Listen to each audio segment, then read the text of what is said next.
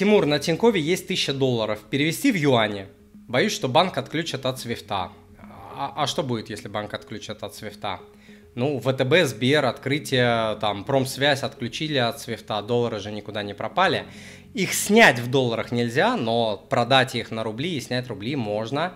И а, если у вас вот эти на Тинькове 1000 долларов лежали до 9 а, марта 23, а, 22 а, года, вы можете снять до 10 тысяч долларов с одного а, счета в одном банке на одного, а, на, вернее, на одного клиента в одном банке. До 10 тысяч долларов можете снять в долларах.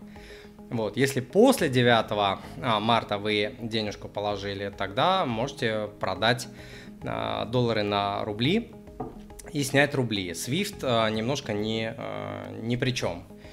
Вот. А, другое дело, если вы не инвестируете, у вас нет пожарного запаса, ну, может быть, имеет смысл э, снять. Я большую, своих, э, большую часть своих денег снял из банка, э, перевел в доллары, часть успел до этого ограничения, часть потом э, перевел, но в целом так достаточно выгодно все это успел сделать. Э, перевел э, в доллары, в наличные и убрал из банков.